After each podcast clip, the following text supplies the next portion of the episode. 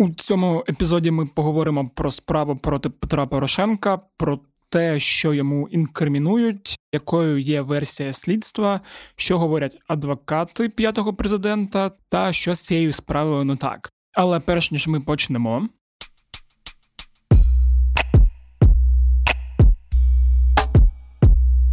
Усім привіт! Мене звуть Федір Попадюк, і це подкаст Кляті питання. Подкаст, у якому я відповідаю на усі ті кляті питання, що мали б були звучати вже після свят, але чомусь звучать тут саме зараз. У минулому епізоді я вам казав, що попереду вас чекає підсумковий епізод і далі канікули, але все трошки пішло не за планом, і тому до кінця року вийде на один епізод більше. Підсумковий епізод я опублікую у наступну середу, 29 грудня. А зараз я подумав, що важливо буде поговорити про справу проти Петра Порошенка, бо на кожен день колишніх президентів звинувачують у держзраді, особливо таких свочових гетьманів, як Петро Олексійович. Тому щоб е, розібратись з тим, у чому саме підозрюють Порошенка та у чому його звинувачують, я поговорив з журналісткою української правди Сонією Лукашовою. Давайте слухати. Привіт, Соня. Привіт. Не відпускає нас робота. Хотіли напередодні нового року вже спокійно відпочити, і тут не е... час відпочивати. Да, не час відпочивати, час підписувати підозри колишнім президентам. І якраз про це я і покликав тебе поговорити як е, головну спеціалістку по підозрах української правди. Звучить страшно. Я покликав тебе поговорити про те, що відбувається зараз у житті п'ятого президента України Петра Олексійовича Порошенка, бо кінець грудня для нього не дуже, так би мовити, задався, як і для журналістів, які мають все це потім відписувати та за цим слідкувати. А да, Ми в цьому плані з ним в одному човні. Він тільки з іншої сторони кордону. Давай да, нагадаємо взагалі про ті події, про які йде мова у справі, і потім вже перейдемо до самого обвинувачення. Всі ті теми, за які зараз е, Петра Олексійовича намагаються наздогнати, вони в принципі вже лунали, і в тому числі в текстах української правди, там коли ми ще були малими і тільки прийшли в українську правду працювати, десь 14-15 рік. Це коли якраз Україна була на порозі енергетичної кризи, Донбас було окуповано. Доступ до вугілля антрациту заблоковано, ТЕЦ не мало чим полити, і були якісь тоді схеми закупівлі вугілля в Південно-Африканській Республіці, але потім якось щось пішло не туди. І як зараз з'ясувалося, за це можна ще й притягнути до державної зради. От Що тоді взагалі відбувалося? Який контекст 14-15 років? Ну да, ти правильно згадав, що це події ще 2014 року, коли бойовики захопили низку дуже важливих для нашої енергетики шахт. Це шахти, які видобували антрацит, на які підв'язані були наші ТЕС. І тоді український уряд спробував покрити цей дефіцит вугіллям з пар з Південно-Африканської Республіки. Це інше вугілля, не антрацит. І кілька поставок приїхали в Україну, а потім в грудні 2014 року Петро Порошенко висловив сумніви. У якості. Да, Він сказав, що це вугілля погане, якесь воно погано горить, і взагалі воно дуже дороге, і щось тут не так. І давайте це перевіримо.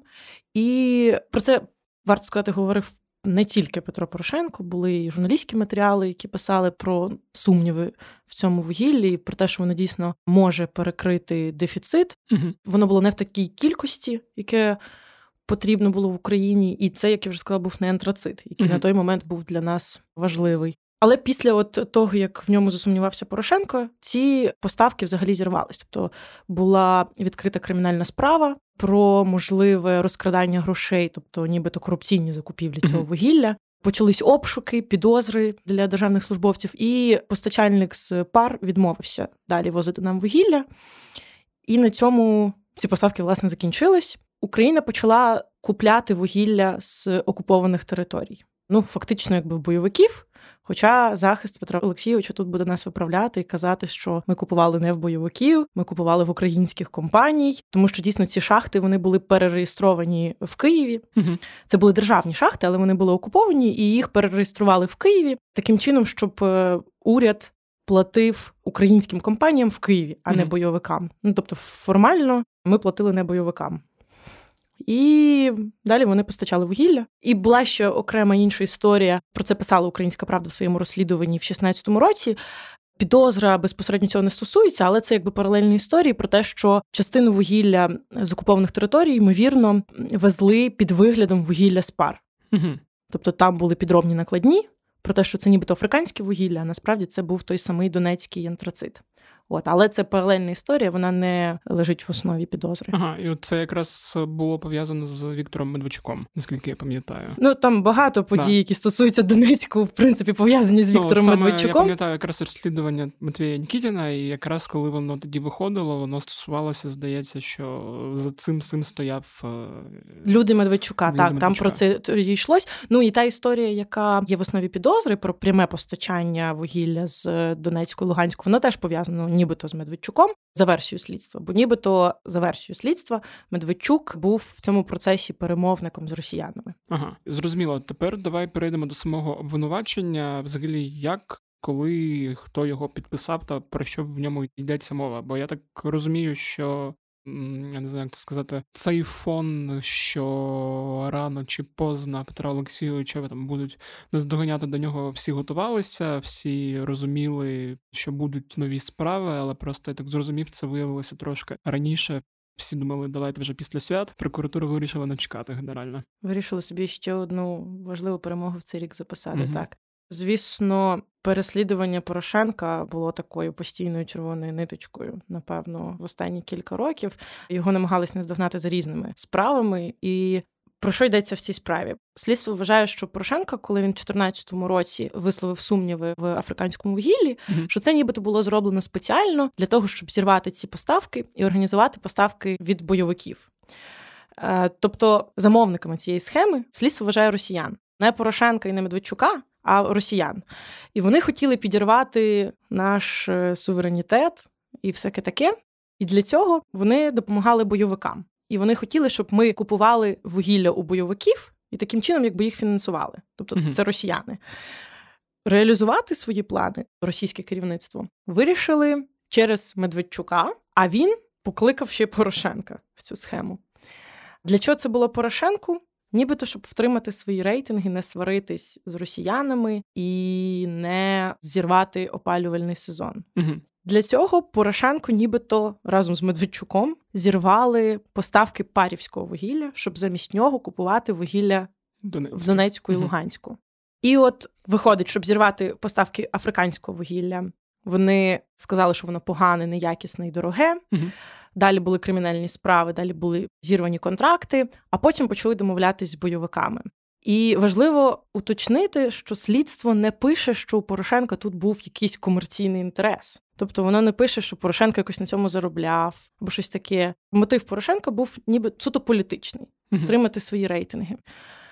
Перемовниками в цій схемі були Медведчук і Кузяра, бізнесмен, пов'язаний з енергетичною сферою, який був в часи Януковича, ще там радником, наближеним був до сім'ї Януковича. І ще там в цій схемі фігурує міністр енергетики часів Порошенка е, Демчишин. Пам'ятаємо такого. І, власне, за версією слідства, всі ці люди домовились з бойовиками. Бойовики назвали їм дві шахти, які будуть постачати вугілля. Ці шахти перереєстрували в Києві, щоб все це виглядало більш-менш офіційно. І після цього їм заплатили 30 мільйонів гривень передоплати, нібито готівкою. Хоча, ну яким чином це доводиться, поки що принаймні не зрозуміло, що була це готівка, можливо, вона доводиться прослушкою. Мгм.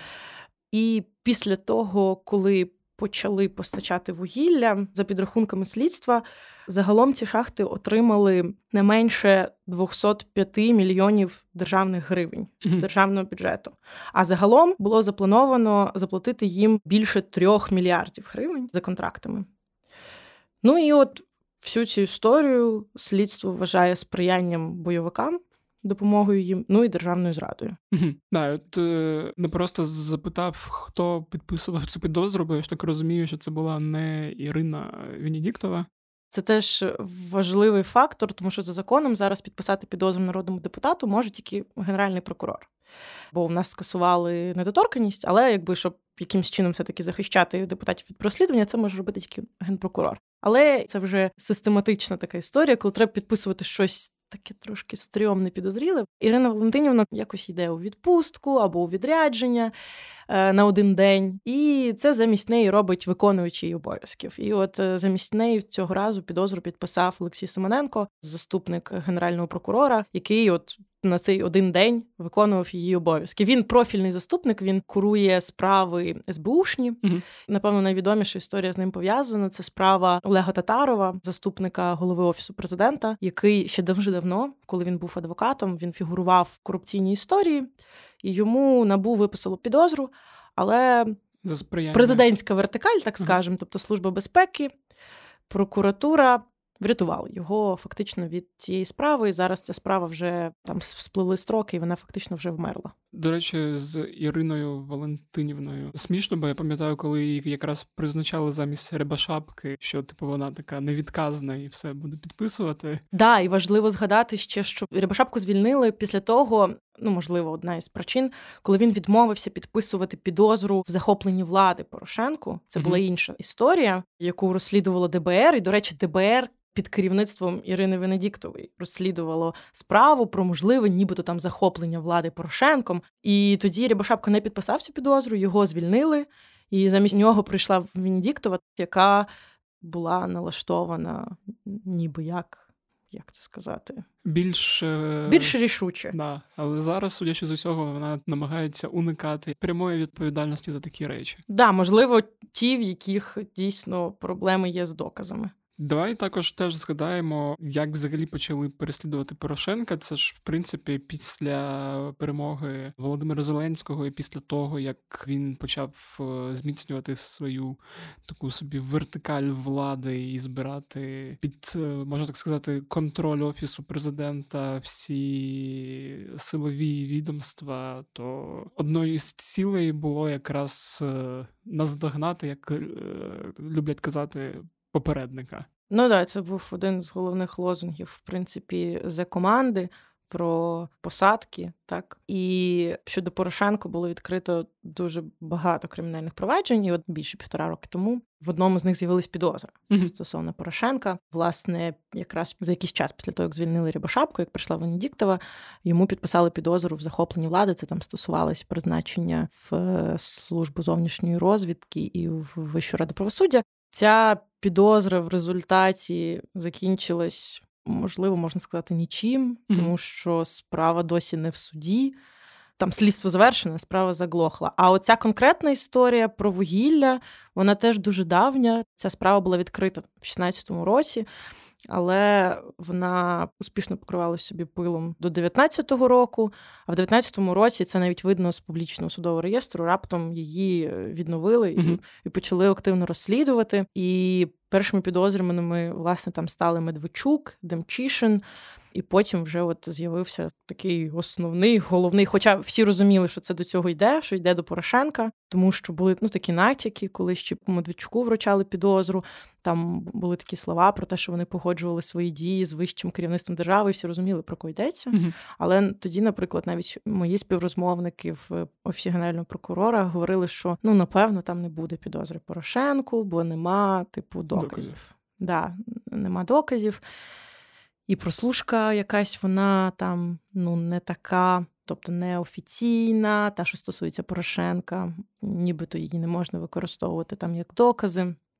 Ну, але як бачимо, це ж як розумію, що частина цієї прослушки якраз була опублікована Денисом Бігусом у серії розслідувань, які стосувалися так, так, так. Власне, з цього почалася публічна угу. частина цієї історії, що команда Бігуса опублікувала цю прослушку. Це розмови Медведчука якраз з російським керівництвом. Також там є оцей Кузяра. Е, самого Порошенка там нема на цих плівках, але його постійно згадували. Ну от вони згадують, да, там російські представники згадують своє керівництво, наші, ну наші, як Медведчук, наскільки можна казати, наші згадують там наше керівництво. І ця прослушка, ну ми ще не бачили всі матеріали справи, але судячи з усього, вона е, долучена до офіційного розслідування.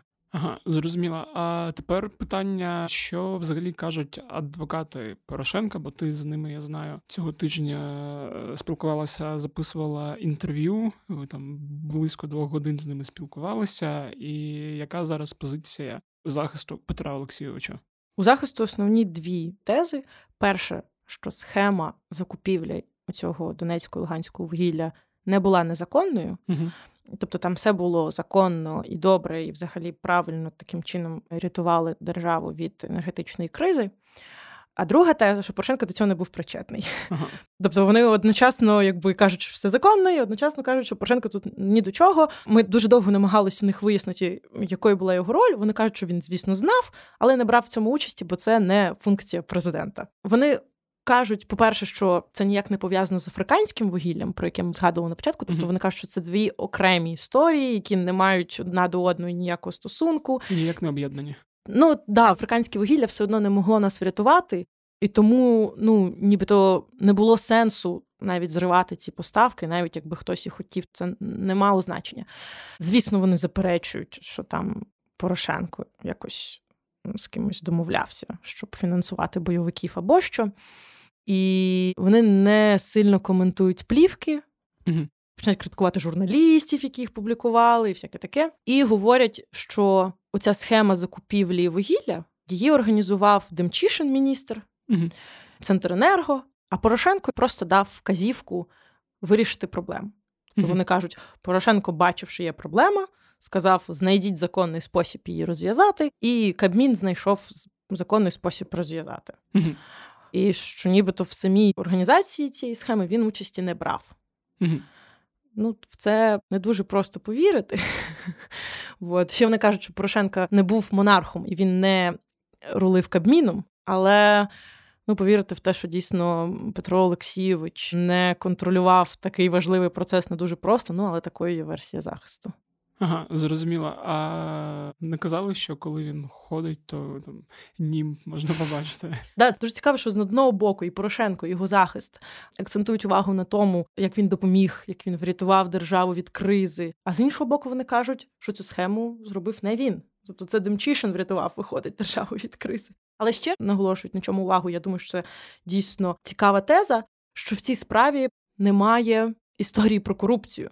Ага. Що в принципі опоненти Порошенка говорять багато про корупційні схеми його оточення, але ця справа за офіційною версією слідства вона не корупційна, тобто там немає приватних якихось матеріальних інтересів Порошенка. Окей, ну стосовно щодо того, що він врятував, тут інколи кажуть, що найкраще, що можна зробити, це нічого не робити, і Петро Олексійович врятував, бо нічого не робив. Ну він там дав вказівки розібратись. Мікроменеджмент. А от е, на твою думку, що в цій справі так чи не так, як вона тобі виглядає? Наскільки все, що викладено в підозрі, воно не знаю, там притомне з точки зору якогось права та всіх цих процесуальних штук? Ну я думаю, тут глибші висновки потрібно буде робити після того, як ми зрозуміємо, на що спирається слідство. uh От, можливо, скоро буде. Перше засідання, враховуючи, що сьогодні, от коли ми з тобою розмовляємо, 24-го, прокура... да. так, прокуратура підписала клопотання про арешт Петра Порошенка, і його напевно буде розглядати суд. uh І там, сподіваюсь, ми почуємо на що слідство спирається, на які докази, тому що поки що є такі якісь твердження слідства в підозрі, які мені навіть складно уявити, чим вони можуть доводитись. Наприклад, про те, що була передана готівка. Яким чином можна довести, що хтось комусь передав 30 мільйонів гривень готівкою? Ну хіба що якоюсь прослушкою, можливо побачимо. Але теж ну це доволі складно довести прослушкою. Мені ще цікаво 30 мільйонів гривень готівкою, як виглядає з точки зору е, місця, скільки вони займають. Да, уявляєш, це якісь мішки, які хтось потім везе через. Е, пункти, ну там кількома траншами, не одним траншем, там щось 20 плюс 10 плюс 10, ну, але все одно. Ну, типу, це точно не чемоданчик, як класичних кримінальних фільмах. Да, да, да. Я думаю, там фура. Так само не дуже просто уявити, яким чином буде слідство доводити, що Порошенко пристав на пропозицію Медведчука до цього долучитись. Ну тобто, це в принципі стабільна практика українських правоохоронних органів. Це не відрізняє цю справу від інших, що в підозрах дуже багато згадуються невстановлені особи в невстановлений час, там в невстановленому місці. В невстановленому стані. Ну, це справді класична історія, але коли це аж президент, якому закидають державну зраду. Тут мені здається, треба бути максимально обережними. Звісно, будь-хто, не тільки президент, заслуговує на справедливе слідство і справедливий суд. Але коли це президент, зрозуміло, що до цього буде прокута увага не тільки всієї країни, а й там міжнародних партнерів і так далі. Тим більше державна зрада. Ну, у нас до цього mm-hmm. державну зраду отримав тільки Янукович. І писати, що президент е, в невстановленому місці. Е, погодився на пропозицію Медведчука співпрацювати з росіянами. Для цього мають бути якісь підстави. Які підстави? Я сподіваюся, ми побачимо. Угу, Зрозуміло. І ще питання: е, от е, що буде далі? Ну, я так розумію, це вже там наступний тиждень або після свят. Тобто, от сьогодні, 24 грудня, це клопотання виписали про арешт. Про арешт. І ага. суд дозволив затримати Порошенка, ага. щоб розглянути це клопотання. Порошенко зараз у Польщі він здається, да? Ну от він кілька днів тому записував відеозвернення з Польщі, да. Сказав, що повернеться після свят на своїх умовах. Тобто, я так розумію, далі просто будуть спроби його затримати, якщо він повернеться, і вся ця судова історія. Ну, подивимось, це все, звісно, може змінюватись з дня на день, залежить ага. від настроїв прокурорів і слідства і того, як буде реагувати на це, наприклад, суспільство чи міжнародна спільнота. Але те, що ми маємо наразі, так це дві повістки про виклик Порошенка, mm-hmm. на які він не з'явився. Захист Порошенка каже, що ці повістки оформлені неправильно, вони незаконні. Він не має в принципі mm-hmm. за ними з'являтись. Але ну слідство вважає їх повістками. Слідство вважає, що він підозрюваний, який двічі вже не прийшов за викликом. І, по-перше, вони можуть оголосити його в розшук uh через те, що він не з'являється.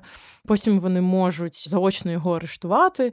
Ну і відповідно, коли він приїде, наприклад, затримати. Але як там буде, це вже гадати залежить від суду, від слідства і всіх інших. Супер, дякую, що пояснила. Сподіваємося, до нового року і перші дні після нового року воно не дуже буде розвертатися. І давайте вже після свят От цим цим займайтеся, дайте нам спокійно поїсти бутерброди з Я думаю, що в офісі генпрокурора теж працюють люди, і вони теж хочуть поїсти бутерброди і салати. Супер, щоб всі поїли салати. Добре, дякую, Соня. І тобі дякую. І ще трошки. Ми з Сонією поговорили про саму справу, але не торкалися її політичного аспекту. А Рома Романюк якраз дуже добре розповів про її політичний аспект на підсумковому епізоді, і в принципі він пояснив, чому ця справа є політичною і чому це є проблемою. І я подумав, що буде доречним, якщо я всю відповідь Роми виріжу з підсумкового і вставлю сюди, бо тут він є більш доречнішим, тому ось вам ще трошки Романа Романюка. Справа проти Петра Порошенка політична. Не того, що я прихильник Петра Порошенка, бо вже збав мене в його таборі всі, типу, ну ще не знаю, року з 18-го всі ненавидять. Це справа очевидно політична. Ну це очевидно вибіркове правосуддя. Тому що якщо ти не закриваєш Трухіна, але закриваєш Порошенка, то значить перед тобою стоїть вибір. І ти його робиш. Оцього не закриває, а цього закриває. В цьому суть вибіркового правосуддя. Коли одного ти якби караєш, а іншого не караєш. Ми не говоримо про те, винен той, кого карають, чи не винен той, кого карають. Правильно? Ми говоримо про те, що це вибіркове правосуддя. Тепер давайте, чи політичне воно? Політичне. Чого? Тому що, в принципі, те, про що ця кримінальна справа, це українська правда, там в 14, 15, 16 роках писали всі ці розслідування і про південно-африканське вугілля, і про вугілля з Донбасу, і про електроенергію Григорішину Медведчук. Це все про що ми писали. І ми тоді хотіли чого? Ми хотіли справедливості. Ми казали, що от є історія, вона дуже погано пахне, там є отакі такі речі, і воно виглядає все як на чисту корупцію міждержавного масштабу. От, і потім почали з'являтися якісь докази. Ми, в принципі, думали, що о, супер, типу, ми писали, є докази, і зараз почнуться звичайні нормальні кримінальні справи. Але через те, що правосуддя вибіркове, і воно не працює як незалежна інституція, як е, от слідство не працює саме по собі, як написано по закону, а працює по щелчку і по дзвонку. то вийшло, що спочатку треба закрити Медведчука, а значить, на нього треба накрасти санкції, а значить, треба його статтю підв'язати під державну зраду і фінансування тероризму, щоб можна було жахнути санкції, бо інакше не можна на українського громадянина накрасти санкції. А потім, раз ми вже почали по Медведчуку так працювати, то немає іншого виходу, як підв'язувати Порошенка так само під державну зраду і фінансування тероризму, сприяння терористичним організаціям. І тепер, коли ми читаємо підозру Порошенку, там написано, що Порошенко, виявляється, з Медведчуком хотіли не просто бабок заробити. Як судячи з усього, ймовірно, це моє припущення було насправді. Люди просто хотіли заробити бабок. Таке от мене враження склалося. А ні, вони, оказується, це робили, так написано в підозрі Порошенка, щоб сприяти економічному зростанню терористичних організацій ЛНР і ДНР. Ну це ж бред. Це відповідь на питання, чи у Порошенка справи краще чи гірше? Мені здається, що краще, тому що справа його стала одразу на початку політичною. І далі дискусія в ній йтиме в політичній площині, а не в площині кримінального покарання за економічні злочини. Якби не було цієї зверхньої нахлобучки політичної, то наше право на справедливість була б ймовірність, що воно було б якби реалізоване. А так ми і не отримуємо наше задоволення права на справедливість і даємо людям, яким би не хотілося давати якісь другі, треті, п'яті шанси, шанси на реінкарнацію. Так як було з Медведчуком, коли він реінкарнувався, так як і цей зараз. І що гірше ще, ми отримуємо владу, яка, типу, займається політично мотивованим вибірковим правосуддям, і отримуємо людей, яких це правосуддя легітимізує і, по суті, вибачає їхні реальні злочини. Оце типу, така велика проблема, в яку нас всіх заганяють. Отак мені здається, так я бачу цю ситуацію. Ось такий от е, вийшов епізод. Е, сподіваюсь, що зараз до кінця місяця не буде якихось різких рухів, і нам трошки дадуть відпочити, бо ялинку треба ставити, наряджати квартиру, закатувати салати і різати бутерброди, а не по судах бігати і не за президентами слідкувати. Давайте вже після свят.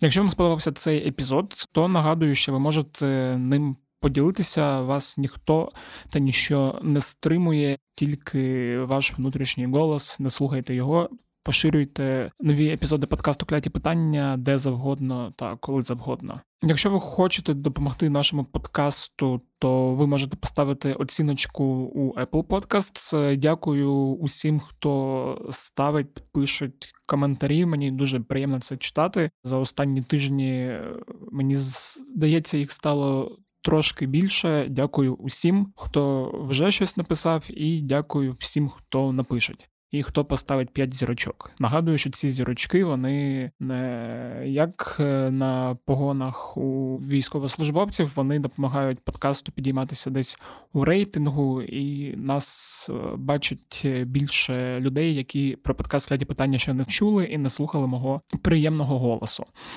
Також нагадую, що подкаст Кляді питання можна слухати на усіх платформах для прослуховування подкастів: Apple Podcasts, Google Podcasts, SoundCloud, Spotify, який недоступний в Україні, та на інших. Ну і нагадую, що всі подкасти ви зможете знайти на сайті Української правди в розділі подкастів. В принципі, все. З вами був Федір Попадюк. Почуємося у середу і бувайте здорові!